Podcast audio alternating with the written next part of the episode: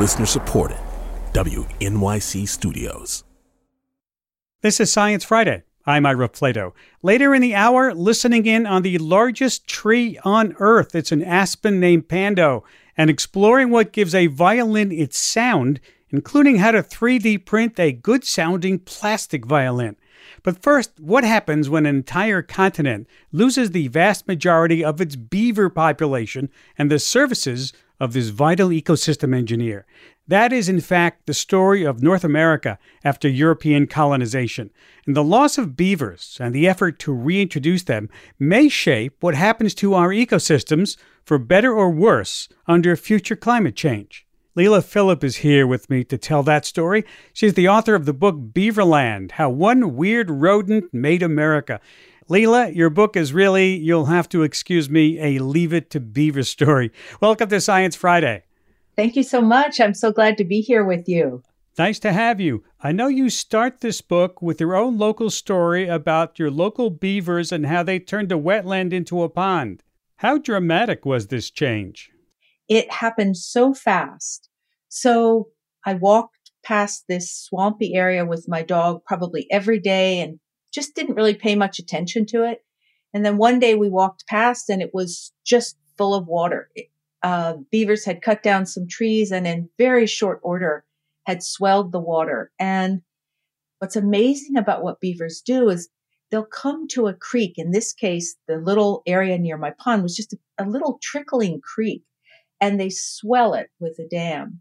And in this case, they stayed in that area because it was a low area and they didn't need to move on. There was plenty of food. After they'd cut down enough trees to build the pond, they then fed on the aquatic vegetation there. After the beavers made this pond, what was incredible was the biodiversity that followed. So, so many animals, just um, bobcats and muskrat and mink and otters. It was just remarkable. And how much water do they store? After all, they are incredible engineers, as you say. I mean, that was the other thing that was incredible. And I leaned into in writing this book because we know climate change is going to create far more devastating floods and fires, not to mention periods of extreme heat and drought. And beavers can help us with deal with these problems because they bring water. So to go to your question, they'll go to a creek and they'll swell it out with water and then they'll move down further and they'll swell it out again. So what was once a single thread of water looks from above like a line of almost beads on a chain. And then the beavers will build canals into the woods on either side because they need them for transportation. And so the water has a lot of interaction with the land. If you get a flood, the water has a lot of places to go so that instead of ripping through the stream system, the water has a chance to settle down. And this is why it may seem counterintuitive to people, but beavers actually help with flooding. And science has actually been supporting this with study after study in recent years. And then around their ponds are these marshy areas that are wetlands. So a wetland, the water you can see is just the beginning because underneath, imagine this giant sponge you can't see. So every one of these beaver damming complexes is like a giant invisible sponge storing water for times of drought. And we need that water, which is why beavers are so incredibly important to the health of, uh, you know, the whole ecosystem.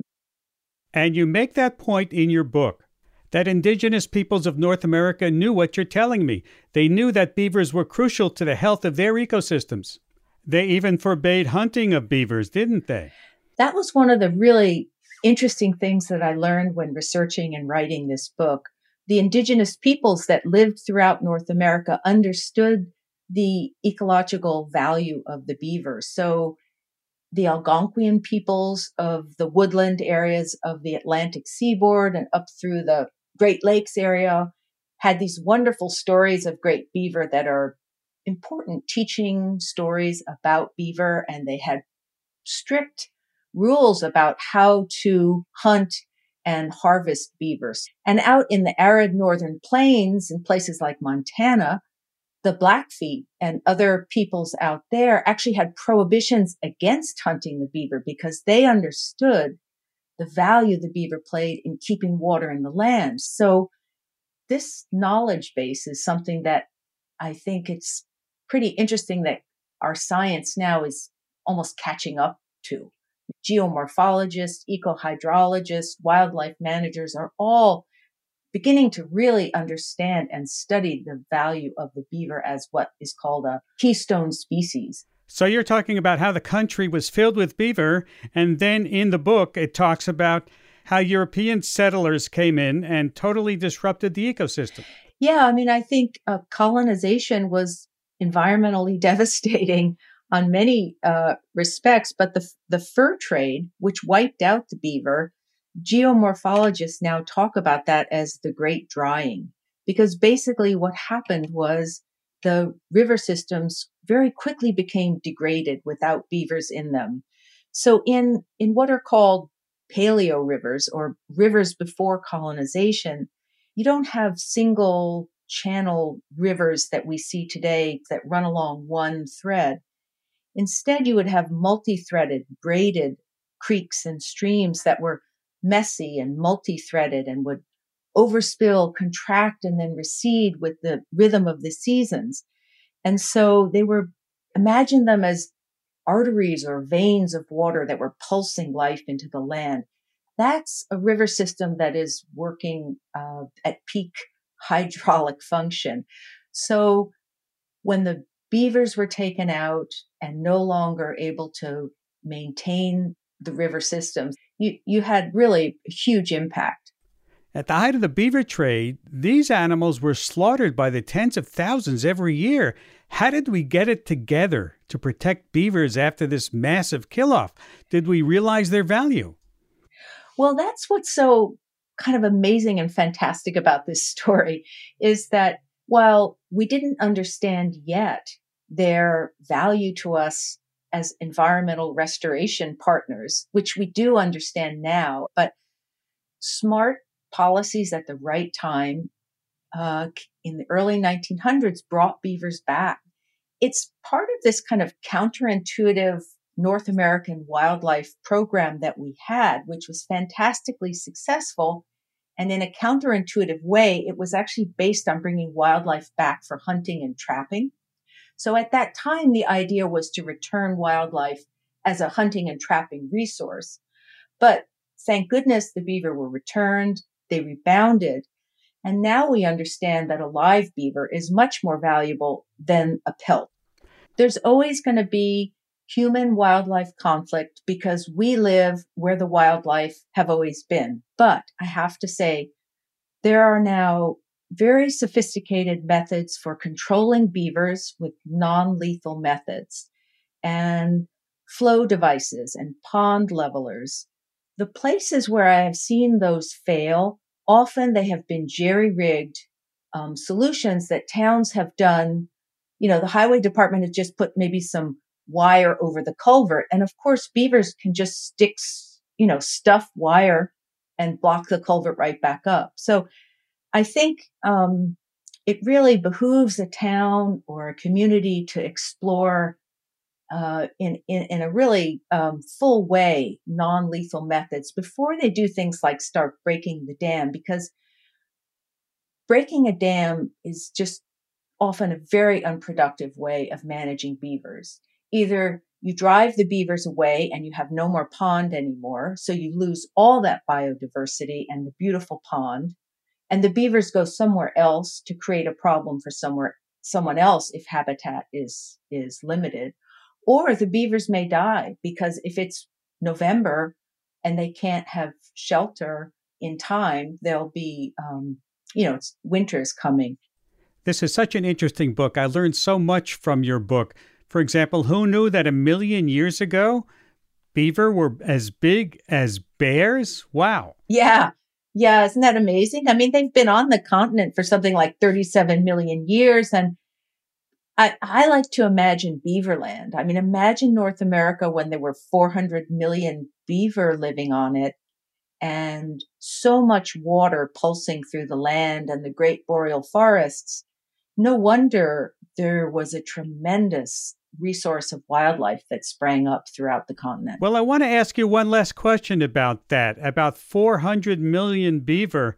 You talk about that with climate change and the future challenges we're going to face. How will beaver help us face those challenges? It has been shown in study after study that beaver wetlands hold nine times more water than areas without beavers. So imagine if in the coming times of drought, you have these big sponges of water in the land. That's going to help everything. Out west, uh, there are now the U.S. Fish and Wildlife Service just funded a study looking not just can beavers help prevent wildfires, but how many beavers where. So, in other words, harnessing beaver wetlands t- to use as kind of speed bumps for wildfires. And in flooding out in Milwaukee, there's a study that was done in 2021. I write about this in the book where they're looking at the watershed of the Milwaukee River. And they've estimated that if they put in literally 4,500, and I think it's 63 beaver, they can create water storage for 1.7 trillion gallons of water. And that is water storage valued at $3.3 billion annually. And I think we should think about beavers like millions of highly trained engineers out there ready to work for us for free instead of instinctively thinking of them as nuisance pests. And I think if we can change that paradigm, we'll be a lot better off. Unfortunately, Leila, we have run out of time. I want to thank you for taking time to be with us today. Thank you so much for having me. Leila Philipp, author of Beaverland How One Weird Rodent Made America. After the break, listening in on the largest tree on Earth, an aspen named Pando. The chance to record the largest organism on Earth is just such an incredible opportunity and I w- was interested in the challenges that that posed. You know, what does that mean to record such a large organism? And so, I you know set about trying to record it from all different angles, from the leaves to the to the roots. Stay with us. This week on the New Yorker Radio Hour, the furor on college campuses over the war in Gaza. Students have tried to have dialogue over and negotiate differences in how they see the world even as they respond to tragedies and crimes overseas. Students and faculty from Harvard University on the New Yorker Radio Hour from WNYC Studios. Listen wherever you get your podcasts.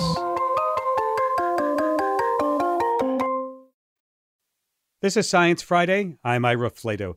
Let's take a trip to south central Utah into the Fishlake National Forest. Our destination, the largest tree on Earth an aspen named Pando.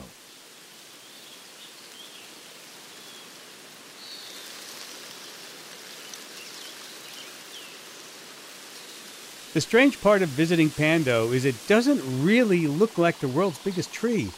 You'll see rolling hills with thousands of tall, lean aspens swaying in the wind, and Pando is there, hiding in plain sight, because all of those tree trunks you'll see aren't actually tree trunks. No, Technically, they're branches.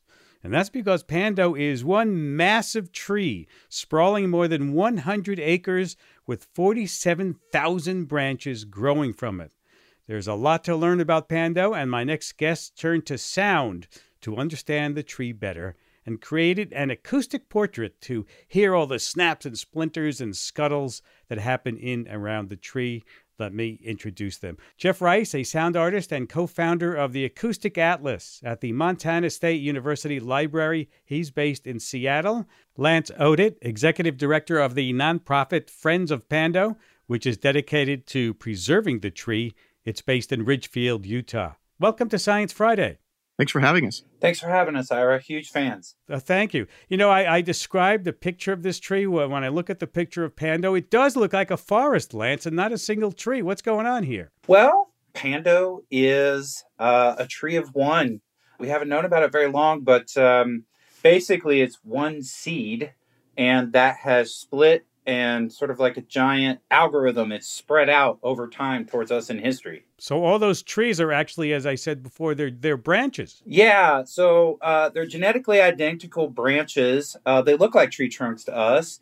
The the botanical term is stems technically, but most people think stems is like a weed in their yard or maybe something coming off a rose bush. These are fully sized parts of one tree that's all connected by this massive root system. Yeah, I know. I've I've experienced that when I try to dig a hole for my plants, and there are all these roots under there. You got it. Or or branches. Yeah. Are are all aspens like this, Lance? No, but all aspen have the ability to self-propagate. The the self-replication is actually a, a reproductive strategy. Um, often we see what are called aspen clones, typically in response to some stress event. The tree will kind of, in human terms, of course, it's a tree, make a decision. Am I going to just try to do the pollen thing or am I going to just self propagate? And so Pando has been self propagating towards us in history for about 9,000 years. 9,000 years. What, what does Pando mean? Why is it called Pando? Boy, there's a lot of interesting history there around that, Ira. Typically, the people who discover something, you know, in the botanical world or in biology, they get to name it. Basically, they nicknamed the tree Pando, and that's Latin for eye spread. And they called it that because of how it spreads out over its landmass. It dominates the land that it calls home. It's it's a stable aspen. Wow. Okay, Jeff, let's talk about recording Pando. You, you hauled out your microphones next to Pando. You, you why uh, are you attracted to this? To this, what did what did you do actually? Well, I've been recording sounds in the West for more than twenty years, and I've always loved the sound of aspen trees. I mean, it's really a defining sound of the West for me. Um, I love the delicate, um, you know, trembling sound of it, and so that's the first thing that attracted me. And I always like recording aspen, but just the the chance to record the largest organism on Earth is just such an incredible opportunity.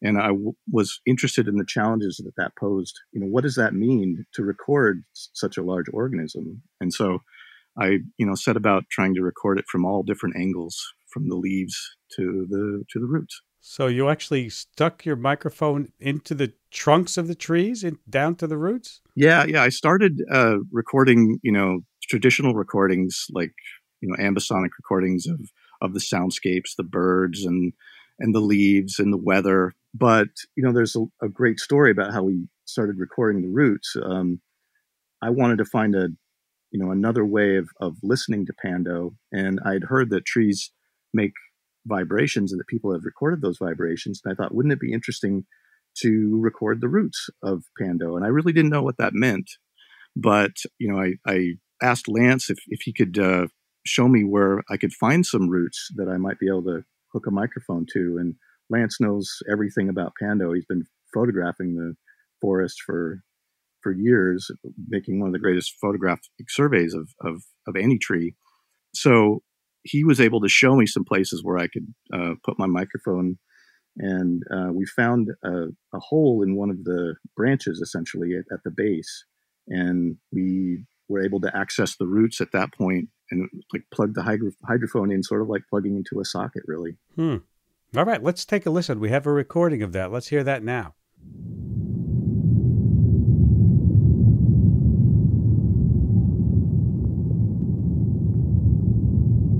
Wow. It sounds it sounds like we New Yorkers a subway train going by. what, what what what are we listening to? So that's the sound of you know the leaves i think rattling on the tree in a in a thunderstorm. A thunderstorm rolled in and it it created a lot of wind that then um, blew the leaves that trembled and, and the vibration of those leaves passed all the way through the tree right into the ground where we had the hydrophone. And you know it's this delicate trembling sound is strong enough that it actually vibrates the earth in, in a sense the story of that day, I mean, it's still exhilarating just to think about it. And it's great to be here with Jeff talking about that moment because we were just both like, wow, for the first time, we're hearing kind of the like we put a submarine in the ground and we're hearing Pando's subterranean soundscape for the first time. And I already knew there's a lot of applications for this, but hearing it after spending what seven years in the tree was just, I was literally jumping up and down for joy, Ira. Amazing. Lance, I assume that you know every inch of Pando. So, what was it like hearing the sounds from underground? Did you hear anything new? It was exciting And yes, we heard a lot of new things. We heard the sound of a storm traveling through one of these branches that can reach 80 feet into the sky. And mind you, Pando's homeland's already at about 9,200 feet. It moves between about 8,900 and 9,200 feet. In terms of the, the sounds themselves, Ira learned a lot. But when we first recorded it, me and Jeff were in the field. He's like, come here. And it reminds me of that quote about what's exciting about science. It's not, oh, well, this is true or not true. It's what's that? Yeah. And so we're out in the field, and this happened to be a sunny day, and I'd scouted some locations for Jeff. And mind you, Pando's root system is so dense that the trees don't tend to break off at the foot or uproot like you see a lot in the Pacific Northwest or other parts of the world. They just literally kind of break off at the ground like a matchstick. And so it's hard to get into the root system. And Jeff's like, What's that? It was exactly that. It was, What's that? And that was exhilarating well, I can I, I can bet, and I have a picture of Jeff walking around shaking a lot of branches, figure, figuring out what to record. Was it something like that?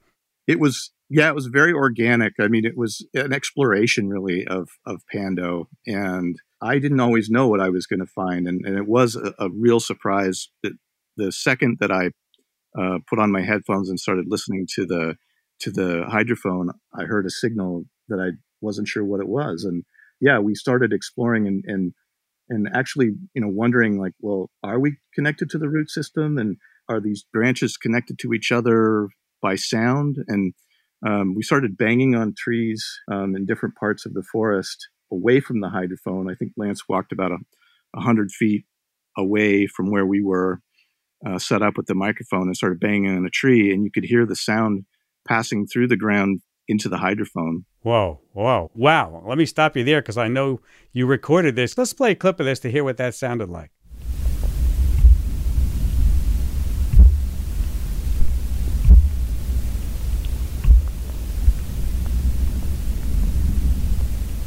The thumps, they are subtle, but they are there.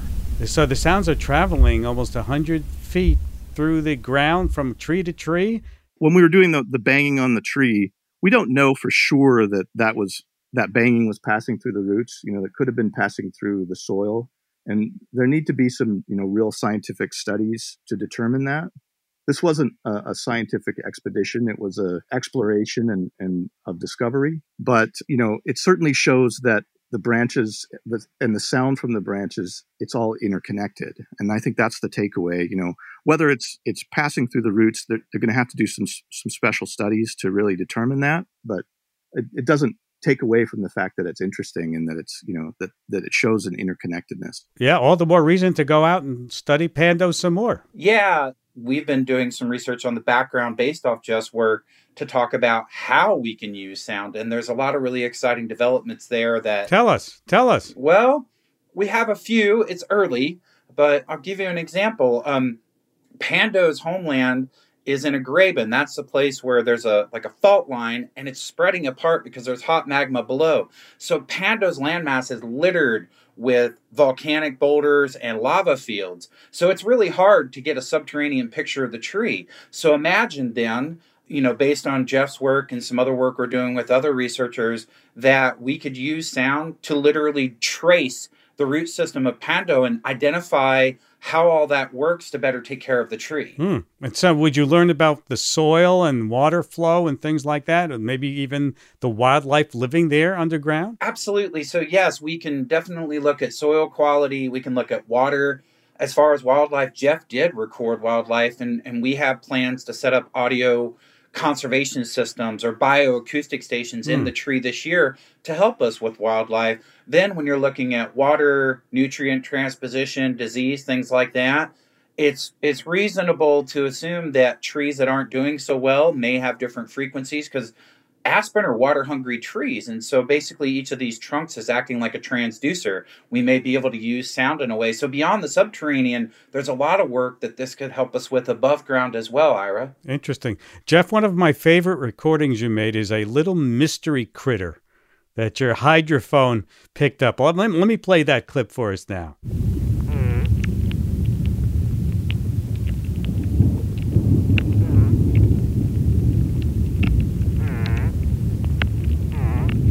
like a buzzing. What what is that? That was the question I asked when I first heard it. you know, these recordings uh, typically I make them in the field, and I don't get to hear them until I get back to the studio. And I was just listening uh, in the studio to the the underground recording, and suddenly I heard this little voice, and I I just was stopped in my tracks. I thought, what is that? Uh, again, that that question, what is that? And uh, I, I, think it's just it might be a, a beetle or something. Um, you're always discovering new sounds when you're when you make recordings, and there's a lot to the underground soundscape. Lance, do you have any guesses of what that might be? So I feel somewhat confident to say that that was the sound of foxes and burrows.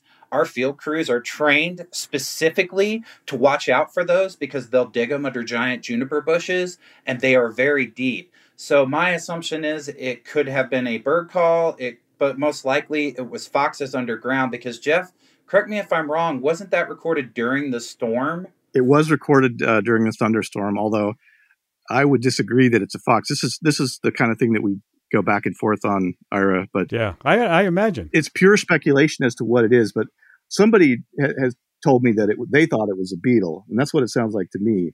But uh, whatever it is, it's I call it the mystery creature, and it's just an indication that there's a mystery world beneath uh, the tree and in, in, the underground uh, substrate.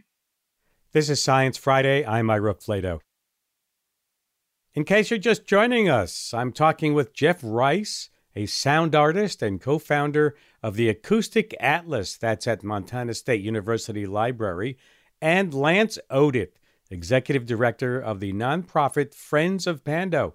And together they created an acoustic portrait of the largest tree on Earth named Pando. What is the health of Pando? Is it is it flourishing? Is it being threatened? There is some research that has suggested that it's dying, um, but what people have to remember is that Pando it regenerates itself, and that's a hormone cycle. And so the hormone cycle that sends regeneration has not ended. Hmm. Well, we know that it's still doing the hormone cycle that that basically when a branch falls, a bunch of that that hormone material goes back into the root. The root goes, "Hey, send another one up. I got to balance energy production, regeneration, and defense." Um, in terms of like collapse and things like that, Ira, there's been some data that suggests that we're heading in that direction, and there are models to abate that. And we are official partners with Fishlake National Forest dealing with those issues. But again, there are models for what is called aspen collapse, and Pando is nowhere near that by the best models or estimates. So while there is a lot of headlines to that effect, yeah. we just need to know more. It's early, Ira. It's only been uh, 14, 15 years since we just really said, oh my gosh, this thing is really here. It's the largest tree in the world. Um, it's a tree that redefines tree, what a tree can be, what a tree can mean. Incredible. Jeff, obviously, as a radio person, I love sound. I've dealt with it most of my life. But what do you, as a sound recordist, what do you take away from all of this? Why do you take such care to record the sounds of our world?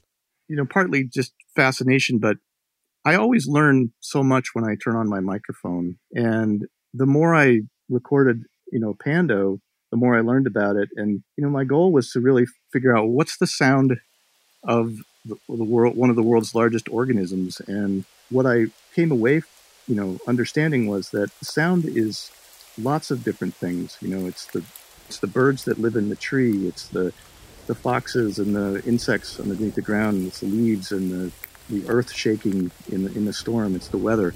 Um, it's all connected, and and so I think that's the true voice of of Pando, and that's what excites me about recording is is is getting a sense of that interconnectedness of the soundscape. Well, you know, there's that old Clint Eastwood song, I Talk to the Trees. And I guess now we could say the trees are talking back to us. So thank you both for taking time to be with us today. Fascinating stuff. Thank you. Thank you, Ira. Jeff Rice, a sound artist and co founder of the Acoustic Atlas at Montana State University Library. He's based in Seattle. And Lance Oditt, executive director of the nonprofit Friends of Pando, based in Richfield, Utah. We have to take a quick break, and when we come back, we'll hear from a violinist who designs cheap but beautiful sounding plastic violins by 3D printing them. The goal has been to create an instrument that is easy to maintain, that's durable, and that gives people a really easy access point to music education. Stay with us. This is Science Friday. I'm Ira Flatow. Stringed instruments can be a joy to the ears and the eyes. Handcrafted, made of beautiful wood, and the very best ones are centuries old and worth hundreds of thousands, maybe even millions of dollars.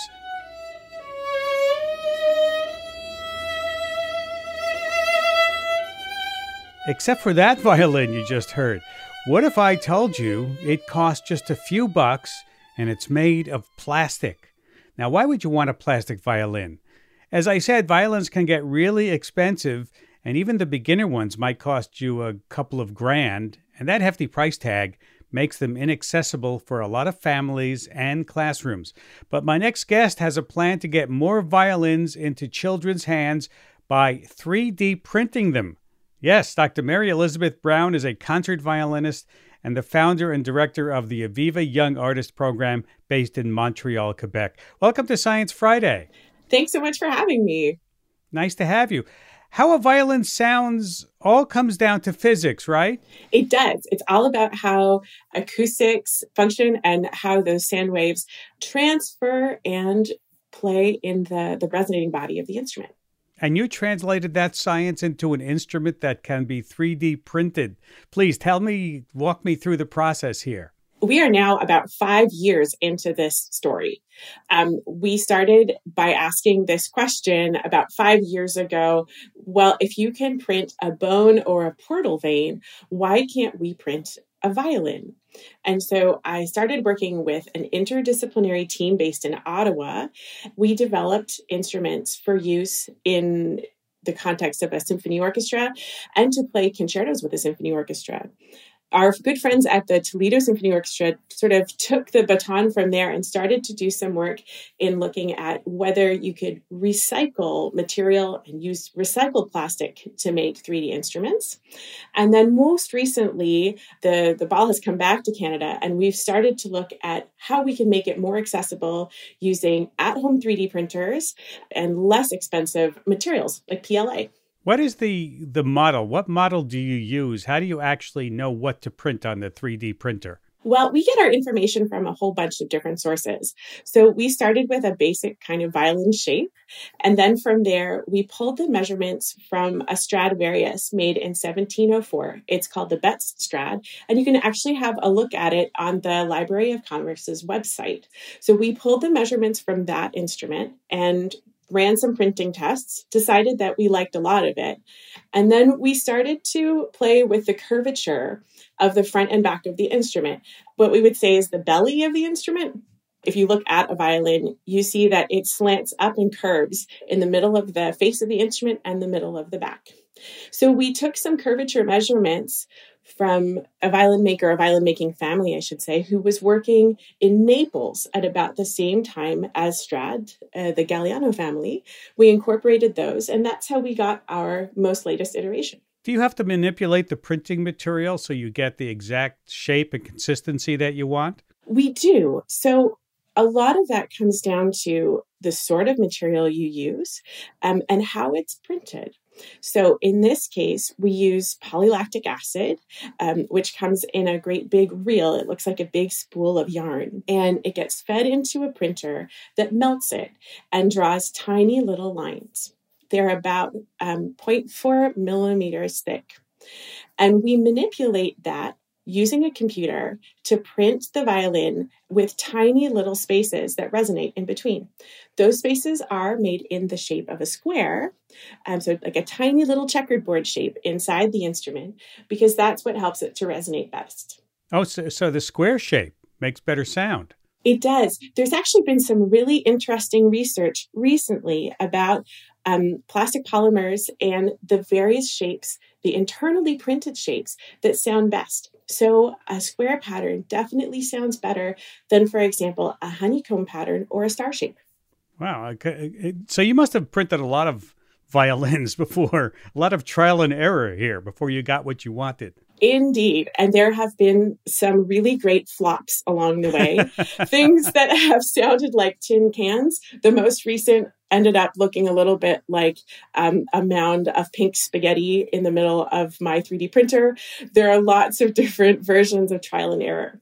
Wow. And so, what's the design that you ended up with, and how much does it cost? So, the current design is made all in PLA. Um, it's in two parts that fit together. So a child size instrument, a fractional size instrument, costs about seven US dollars to print. Wow. Wow. And uh, the goal, of course, in printing this is to, to make violins that people can afford to practice on and use in schools. Absolutely. And can be recycled when they're done. I hadn't thought about that. Now let's get to the all important question, you know, sort of a drum roll moment. What about the sound? Mary Elizabeth, can you play both violins your beautiful old Italian one and the one you made for seven bucks and see if I can guess which one is made of plastic? Okay. Option number one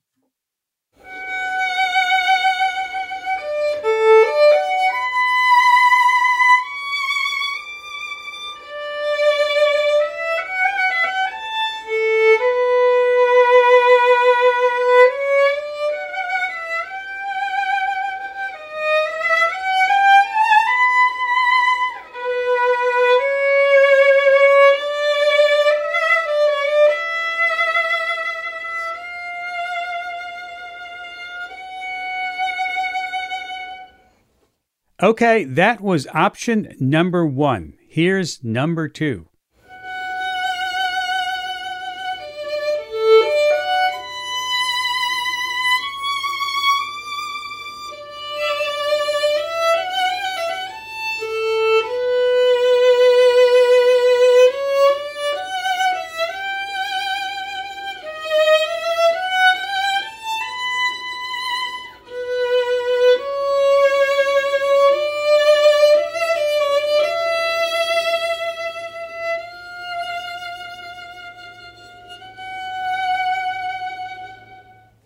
Beautiful. Beautiful. Okay, Ira, what do you think? Oh, I Oh my goodness. I have no idea. If I had to guess, I would just guess the first one was the older violin and the second one was the 3D printed one. You are right. But but they were so close it was just a guess. You're right. Um, and so the difference here being that probably less about how it sounds um, and more about how it feels to play. You know, they feel a little bit different that way, but they're hard to tell apart. You're the first person who's been able to to guess that one right. Well, it was just it was just a guess. Uh, you know, I I could tell in the second one it, it seemed like it was a little more difficult to play from the way I from the way I heard it. You know, I never played a violin in my life, so I could not tell. But to, to a trained musician like yourself, what is the difference? Is it just the difficulty? Because the sound was excellent. Well, so it's exactly the same piece of music. Um, and if anyone is curious about what that is, that's a piece of music called the Meditation, and it's from an opera called Thais. The playing is, is a lot about physics, and it's about how we take horsehair, so that's what's stretched across the, the bow, and how we rub it against metal, and then that transfers into the body of the instrument. And so a, a skillful violin player is able to do a number of things with the bow. So we will adjust the rate of speed at which the hair travels across the string and how much pressure we use to uh, sort of rub the the hair across the string so how much friction we create. And where between the bridge and the beginning of the fingerboard the contact point that we use. So those are the three kind of basic factors that are involved in in violin playing or in in sound production i should say. Um, and so on a 3d printed instrument we have to use substantially less weight um, and a little bit more speed of the bow to help to kind of draw out this this sound right. um, as opposed to my Italian instrument, which is sort of like you know opening up a wonderful painter's palette full of color. I imagine wood, especially beautiful old wood, sounds very different from plastic, right? How did you account for that difference? So, wood is porous. And one of the considerations that we needed to, to account for was the fact that plastic is not And so when we talk about this relationship between wood and plastic, we come back to that research about the internally printed spaces, whether they're square shaped or or star shaped, um, within the the printed PLA. So that gives us a degree of flexibility, a degree of space and air pockets in the material that gets sort of as close as we could to printing what would be the equivalent of wood. Um, we go back to the idea of total flops.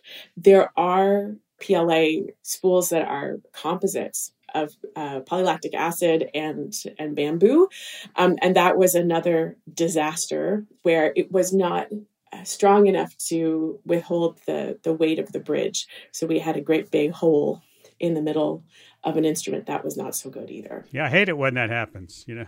I know. that's that that's really interesting because that's that's part of the of the discovery process. But as you say, the point of your 3D printing is not to make a, a comparable instrument as much as it is to make a serviceable one that uh, new players, amateurs can learn on, right? Exactly. And I'm very fortunate that I have been able to play on this very fine Italian instrument for quite a long time. It's a real joy to play on. But a beginning violinist doesn't need that. And the goal of this has never been to replace or replicate that.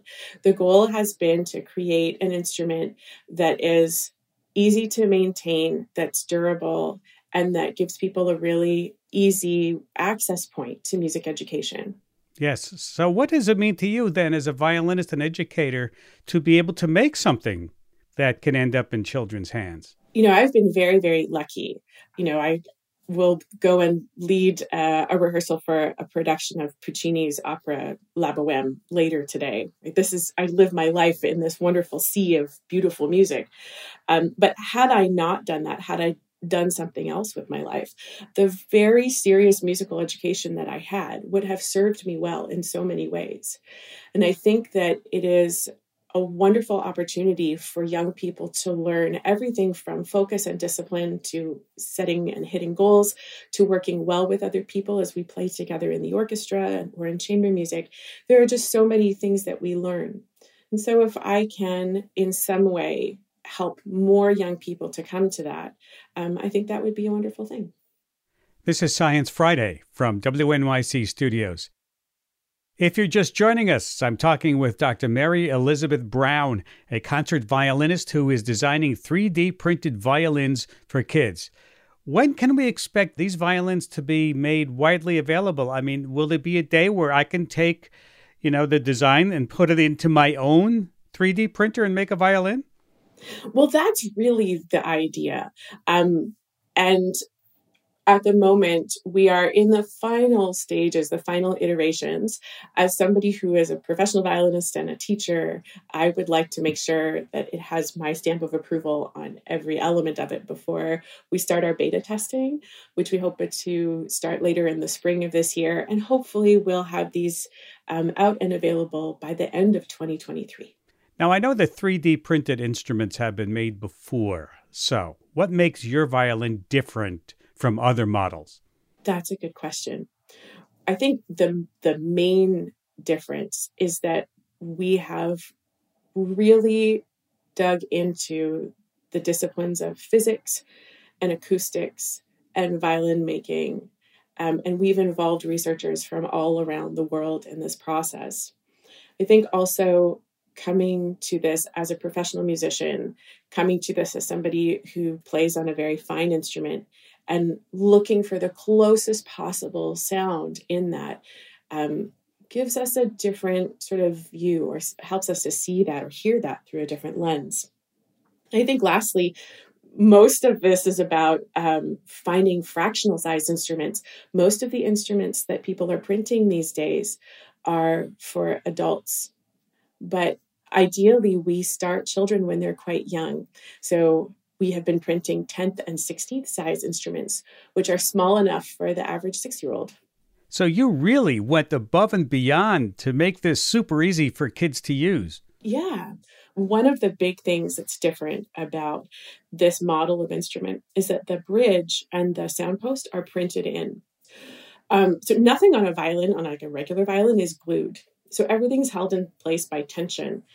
And that means that if you need to have anything done, you really need to go and see a luthier to do that for you.